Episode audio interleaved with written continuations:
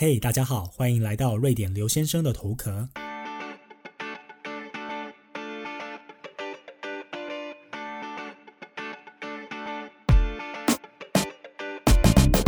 Hello，大家好，欢迎来到今天这一集节目的播出。如果今天的节目哦，你觉得我的声音怪怪的话，请不要担心，我没有感染肺炎，只是呢，过去的这几天工作上实在花太多的时间在开会、讲话，不断的报告。所以呢，这个喉咙感觉到非常的疲累，那又加上刚刚在录音之前，我打电话回家跟家里人讲了大概两个小时的电话。原本想说那就干脆明天再录好了，可是明天有很多的事情。那如果又再延到下一个礼拜的话，基本上礼拜一到礼拜五之前，我是绝对没有时间录音和剪接的，所以只好今天赶鸭子上阵。希望大家可以多多包涵我的声音哦。好，那上次呢提到了把所有的声音档案的节目呢放到了 YouTube 上面，结果呢比我想象中的这个收听率还要更踊跃，而且很多人会这边留言啊讨论，所以我觉得还蛮意外的。可见大家好像还没有做好这个习惯，是在手机的 APP 上面呢来听 Podcast，更多人可能会选择说。把 YouTube 当成是一个电视或者是广播的方式来收听啊。那其实每次呢，我看到有人愿意在根据我所提出的一些议题和观点做讨论的时候，我都非常的开心，因为我害最害怕的就是给你们一个观点，然后大家都觉得说非常的认同。我觉得就算大家今天的大方向是一样的，相信在很多的做法上，或者是比较。少数的一些看法上，通常都会不太一样，所以我还是很希望大家可以来提出讨论。比如说，就有呃几个听众，他们有指出说我在逻辑上面一些思考不缜密的地方，那我觉得这个就是非常好的事情，因为我很需要这样的一些 feedback，把我的逻辑或者是思考上做得更缜密啊。同时，我也知道说。大家要提出这样子的一些建议呢，其实也是要花自己的时间去听，然后去想一下自己的想法。所以我觉得这个对两方都是一个非常好的事情。只要大家呢都是在用一个非常理性的方式在讨论，我都非常的欢迎。好，那在进入今天的正题之前呢，想要跟大家分享一个活动。那这个完全不是业配，而是说希望可以透过我的节目，让更多的人知道有这样的一个事情正在发生，而且呢，大家呢还是可以透过自己的力量去帮助他们。相信大家都记得前阵子呢，关于台北车站的大厅到底能不能够开放给外籍移工在那边做休息的一个事情。那这事情呢，引发了非常大的一个社会上的辩论嘛。可是呢，也凸显出了其实我们对于很多的国际移工就是还不够了解透彻。所以呢，有一个啊民间组织叫做 One Forty，那他们呢有现在提出了一个计划，叫做好书办的一个集资计划。那这个计划的重点呢，就是希望说让每一个初来乍到的义工朋友们，他们能够拥有足够的中文的生活能力，能够去自理自己很多事情。同时间呢，这样也可以帮助他们跟雇主之间的沟通会更加的顺畅。因为其实很多时候一些误解。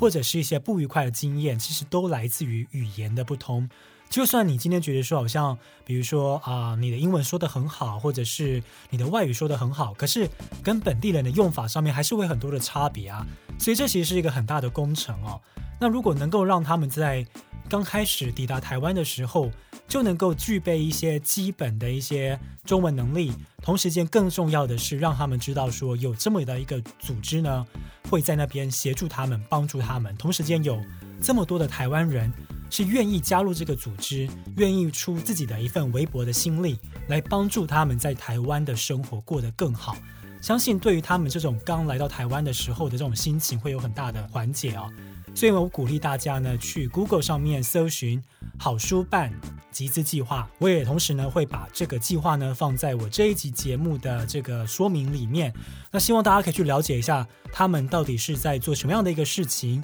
同时间，如果你有能力的话，希望也可以赞助他们。因为大家不要觉得说这件事情离你很远，其实现在应该是比如说高中以下的台湾的学龄儿童哦，每十三个或十二个里面就有一个。他具有东南亚的血统，也就是他的父或者是母呢，是从东南亚国家来的。所以呢，其实这个融合已经在开始了。而当今天我们不愿意花更多的时间去了解不同的族群的时候，其实你也可以想见，未来这个就会是一个很大的一个鸿沟哦。所以呢，我们如果现在就可以发现这个问题，那我们可以借由民间和政府的力量一起去把这个事情做得更好的话，我相信这个事情一定是很有帮助的。所以呢，希望大家可以多多的分享。马上进入今天的主题。那在上一集的节目呢，因为跟大家分享了很多的观念，还有很多的故事，导致说时间不够用，到最后呢，没有时间做第三部分的问答。那我当时本来想说应该没关系，结果还不少的听众呢反映说他们最期待就是问答部分哦。所以为了要弥补大家，同时呢，经过上一次的节目之后呢，问题确实变多了，所以今天呢，就希望呢能够专心的来回答大家关于瑞典有关的问题。好，那首先第一题呢，就是一位听众呢，他说想要询问一下，瑞典人如果选择不进入婚姻，而是选择同居的话，他们是否会强调彼此是伴侣或男女朋友的关系呢？那这题问的非常的好。上一次在做这个主题的时候呢，忘记提到了。其实很多时候，比如说你跟瑞典人沟通的时候，不管你是用英文，或者是你是用瑞典文呢，那他们如果在描述他们的另外一半。通常呢，就是在没有结婚的状况下，除了说男朋友、女朋友之外，他们也很常强调叫 partner。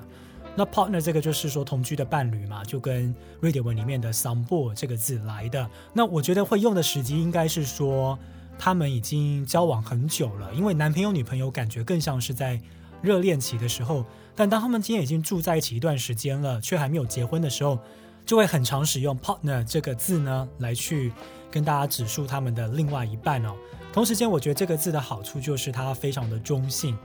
比如说，你如果今天要问人家说啊，请问你跟别人住在一起吗？有时候你可能会问说啊，请问你有男朋友、女朋友吗？或你有妻子，或你有丈夫吗？那这个就是很累赘，因为你没有办法先去设想别人的性向是什么，你不能够一开始就设想别人是异性恋，当然你也不好意思一开始设想别人是同性恋嘛。所以这个就是一个非常客观，然后非常中性的讲法。好，下一题，他说：“瑞典刘先生你好，我是从古玩的节目听众留言中发现你的。”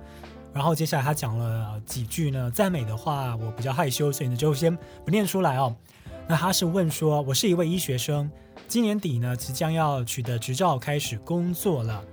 首先呢，这边我要先恭喜你。那我也觉得这个是一个非常对社会有帮助，而且非常累的一个职业哦。所以我真的是非常佩服这一些，比如说做医疗工作或者是做社工工作的人。虽然说每一个人对社会多少都有贡献，但是我必须要说，部分工作呢，他们要付出的心力以及他们的一些呃心理的一些心情呢，是必须要是很强大的，才可以去面对很多的压力哦。好，那回到这个问题，他说。他一直都很好奇不同国家的医疗制度，特别是医生的行医环境。请问能够分享瑞典的医疗制度以及面对疫情的模式吗？首先，面对疫情的这个呢，我应该是在史上第一集的节目里面就谈到了。所以，如果你有机会的话，同时也不嫌弃第一集的音质非常差的话呢，建议你可以回去听哦。好，那关于瑞典的医疗制度呢，其实说的白话一点，就是它不像台湾这么的血汗。然后呢，它的工时也没有到那么的长，所以呢，比如说你要去挂一个急诊呢，在瑞典你要等个两三小时，那是非常非常常见的事情。它的对于居民的这个影响就是说呢，其实你就要知道说，台湾是一个蛮幸福的地方，虽然说它真的是牺牲了太多太多人他们的时间和他们的生命来完成大家便利的生活。比如说你住在瑞典呢，你就没有办法。有事没事就去看医院这种事情哦，你通常你今天你真的是必须要去医院的话，你要先经过一个地方叫健康中心，这健康中心在你住的这个社区都会有一个。所以呢，假设说你今天你是比如说胸闷好了，你真的不知道原因，你在网络上怎么查都查不出来，你就要去这个健康中心跟他说明这个情况，那他就会根据一些判断呢，然后呢帮你定好了专科医生的时间。那这个时间呢，通常有时候是。从一个礼拜到几个月都有可能，要看你所在的地方，还有你的严重性。那还有，当然是说这个医生的这个繁忙的程度嘛。很多时候我们在瑞典真的身体有问题的时候，都是使用神农尝百草的这个制度哦，真的是想办法的问，包含问台湾的朋友，问瑞典的朋友，能不要看医生就不要看医生，因为有的时候你看到医生了之后，其实也没有太多的改变，甚至很多时候我听过，就是说你去看了医生之后，他可能最后就只给你一个止痛药，然后要你多休息。那当然，所以每个国家都有它很多不同的地方。瑞典它保障的就是每一个人都可以免于工作上很强大的压力，但是呢，他在生活上就真的没有很方便，所以这个很能够理解的啦，就是说没有一个地方是十全十美的嘛。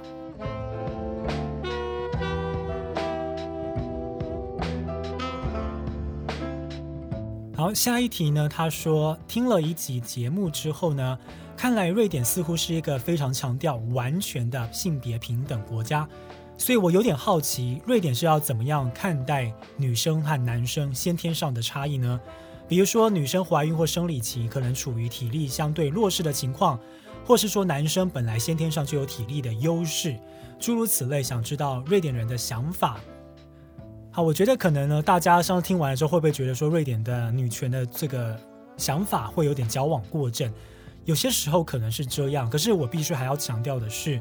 瑞典它还是一个非常以人为出发的一个国家，所以今天不管你是女生或男生，只要你开口要帮忙，通常大部分时候你都是会得到帮忙的。但是当你今天你不开口的时候，大家也不会去理你。那你要求帮忙这件事情也不会让你成为弱者。瑞典的女生呢，在怀孕的这个部分啊，我觉得以我看来，我觉得他们在怀孕期间，就算是已经快要到临盆了，他们都还是非常的活动自如哦，就是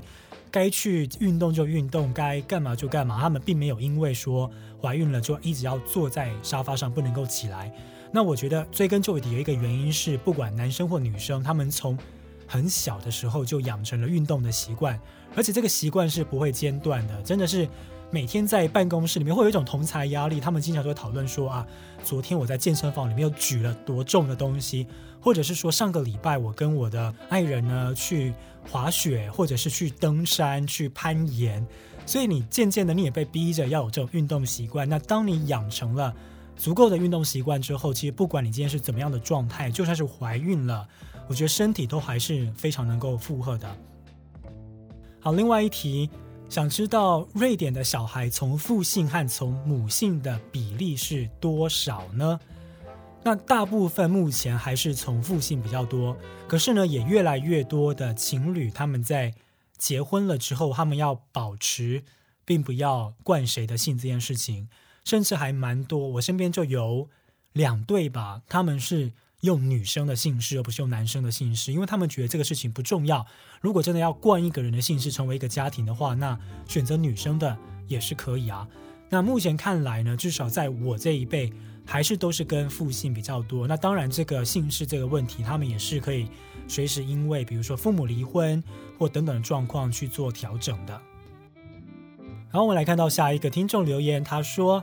谢谢分享这些只在那边生活才知道的人事物。”不然，台湾很多人的瑞典印象呢，只有 IKEA、高大金发碧眼、肉丸和对性很开放等等哦。那听了呢，政治正确那一集，发现说，原来有些瑞典人讲话之前会自我审查，在形容瑞典人的性格的时候，脑中一直浮现日本人，这是我之前不会联想到的情况。我觉得这边你点到一个很重要的问题，我也觉得某些部分，但不是所有，某些部分瑞典人的性格真的跟日本人很像。那相较之下，比如说丹麦人、挪威人就不会有这样的状况。这个我也是还一直在理解哦。那很像的原因就是说，他们都会非常的客套。然后呢，你通常大部分的时候，你没有办法知道他们心里面在想什么，讲话没有那么的直接。尤其是对于批评别人的事情，或者是关于自己私生活的事情，真的是非常的迂回哦。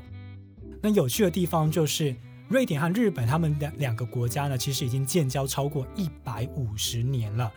也就是说，以前日本在那种很辉煌的时代，然后瑞典开始是一个北方的一个小穷国的时候，他们就已经建交了。现在在斯德哥尔摩的市区里面呢，就有一个区呢，是当年的日本天皇呢送给了瑞典的国王七十几棵的樱花树。那每年的四五月，就现在这个时候都会开满花，非常的漂亮哦。同时呢。日本呢，也是瑞典的外交上最礼遇国。比如说，日本的公民在瑞典，光包含他们要读书，他们要工作，他们要呃同居要申请签证的时候，正常来说外国人都要缴一千五百克朗乘以三就是台币的申请费。那呃日本的公民呢是完全不用钱的，而且也是唯一一个国家，所以他们这两个国家的关系真的非常的好。那是不是因为这样子，他们两个国家国民的个性很像呢？我是不觉得啦。那我觉得这种比较保守、比较客套的这个状况呢，发生在首都斯德哥尔摩是最常见的。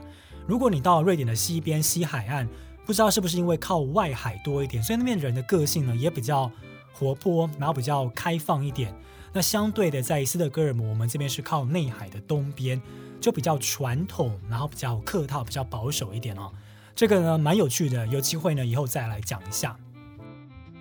然后呢，同一个问题的人呢，他问说，因为这一次疫情的关系，台湾的网络上呢，比如说 PTT 就扮演了一个重要的角色。那现今台湾有 PTT，有 d c a r 有 K 岛，我不太知道 K 岛是什么。那美国有 Reddit，日本有五昌这些平台，我不知道有没有念对哦。请问瑞典有类似的匿名言论平台吗？瑞典的网友们大部分在哪里分享八卦呢？那你本人有上 PTT 吗？首先，我本人不太上 PTT 了。以前大学的时候偶尔会上，那那个偶尔就是可能是一个月上一次那样子哦。我不太有 follow 到这种乡民的风潮。那发现说现在其实大部分在 PTT 上面讨论的东西，很容易就会搬到 Facebook 上面了。所以其实大部分的跟风都还是有跟到了。那瑞典有一个网站呢，叫做 Flashback.org。那这个其实也不太像是台湾这种 T T T，它没有到这么的热门，而是说有些瑞典人他们可能会愿意上去上面做一些比较政治不正确的言论啊，就批评政府啊，或批评很多社会上的现象。但其实它并不是一个非常热门的一个地方。那其实我觉得瑞典呢，它其实没有这种网友的文化，或者说比较弱一点，因为其实每天的生活都非常的规律。然后呢，就是风平浪静的，尤其在疫情发生之前，就是没有什么太大的政治上或国际上或社会上的一些太明显的动荡哦，不像是台湾每到选举就会很热，瑞典当然选举的时候也很热，但是大家就感觉比较平和在讨论。然后呢，大家呢其实对社会议题是关注的，而且呢，但是并不是说一定会到网络上去发表很多的言论了。我觉得可能最多就是到不同政治人物的脸书专业上。发表他们自己的看法，那比较没有这种乡民型的文化。希望这样有回答到你的问题。好，那我们再来看到下一题，这边有一个留言呢，在 IG 上问说：“请问你会做 YouTube 影片，放一些瑞典的日常生活吗？”好，我可以直接回答你，目前是不会，未来可能几个月内也应该不会，因为呢，做 Podcast 其实已经花了我蛮多的时间，比我预想中的时间还要更多一点。导致我现在其实有很多的书想看，或者是很多的文章和主题想要写，都不太有时间哦。那平常因为工作也很忙碌嘛，只能够靠周末的时间在做这样的事情，所以目前呢是不打算。因为我自己大学学相关科系，我了解做影片是一个非常大的工程。那我觉得现在 YouTube 上面有一些瑞典人，或者是在瑞典的台湾人，他们都会拍很多的。生活影片给大家看，推荐大家去看。那特别推荐的是一个频道，叫我是小马。如果年纪跟我差不多的人呢，应该就知道，在我们年轻的时候有一个团体叫 Circus。那 Circus 里面的这一位非常有才华的小马呢，他现在就住在瑞典南部的一个城市叫马尔默。那他在 YouTube 上面也有一个 channel，就叫我是小马。那希望大家呢可以去多多支持他，因为他拍的影片真的很有质感。所以如果想要了解一些台湾人在瑞典的生活的话，可以建议去看他的频道。好，下一题，请问你有在瑞典玩股票或投资吗？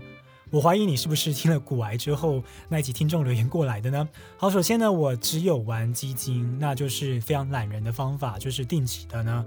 投固定的资金到基金里面。因为瑞典呢，不管是你玩股票或基金，你要缴的那个税是非常高的。高到让我觉得说，我真的不需要特别花时间去玩这一块，我就用懒人的方式去管理我的财务就好了。下一题呢，问到了一个非常痛的地方，他说：“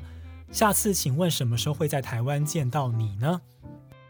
那我觉得，因为疫情的关系，现在是遥遥无期了啦。我希望是明年的农历过年可以回去一次。那目前很难说嘛，因为其实坐飞机长途飞机的风险很大。那当然我自己也不想要成为台湾的防疫漏洞，因为大家都知道现在瑞典的疫情有多严重，我有没有被感染我都不知道，那也没有办法检测。正常的时候呢，我通常都是一年呢至少回去两次，其实非常的频繁，夏天一次，冬天也一次。那今年可能真的是会要超过一年以上不能回去了。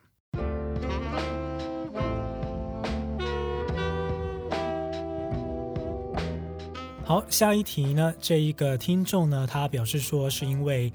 开始听了我的节目之后呢，才开始注意到说，原来中文的这个 podcast 的世界有这么的广大。那最主要，他想要问说，我平常都在听哪一些节目呢？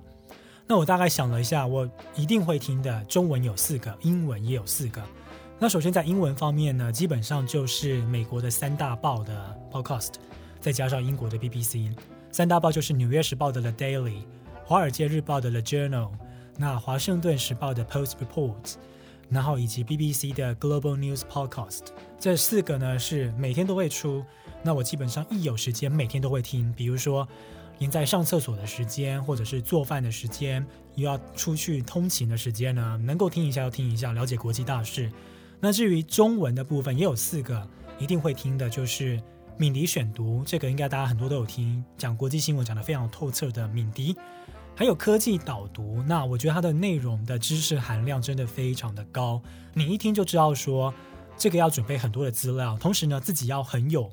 这方面，不管是对于金融还是社会的看法，才可以达到的目标。那接下来是很多人听的古癌，那还有百灵果，那百灵果呢，我通常是用 YouTube 用电视来看哦。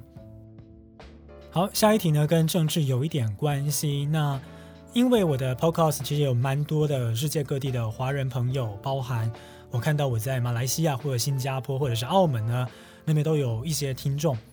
那关于我听众的人口分布呢，最多人一定是台湾嘛，那第二名是瑞典，第三名是日本，第四名就是香港了。那这是一位香港的听众，那他之前呢在 IG 上面大概跟我聊了一下，然后他就说很想要听听我讲一下。关于欧洲或瑞典对于香港这一次沸沸腾腾的国安法的看法和反应哦，那首先呢，我觉得我们要先从整个欧洲宏观的角度来看，就是美国和中国之间的政治角力，通常欧洲都没有那么的介入。我觉得欧洲比较像是在观察两方，因为就像是鸡蛋不能够放在同一个篮子里面。我觉得欧洲很多的国家的领导人，他们想要采取一种。比较中性的方法，甚至是在这个美中强权两国之间呢，用摇摆的方式得到自己想要的利益哦。那这件的香港国安法的事情，当然是一个很大的遗憾。我看到的只是说，欧洲各国领导人大部分都是发发新闻稿，表示说啊不接受这样的行为。但实际上大家都知道，这种事情其实其他国家已经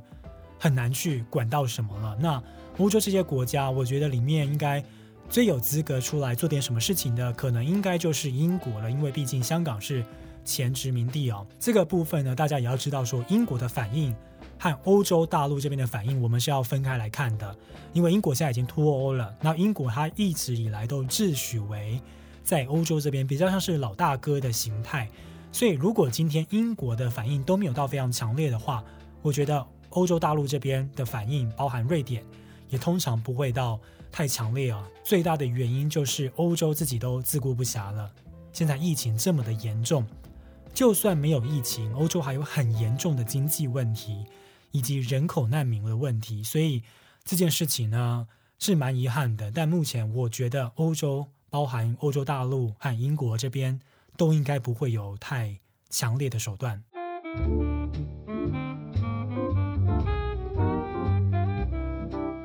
好，那我们来看倒数第二题。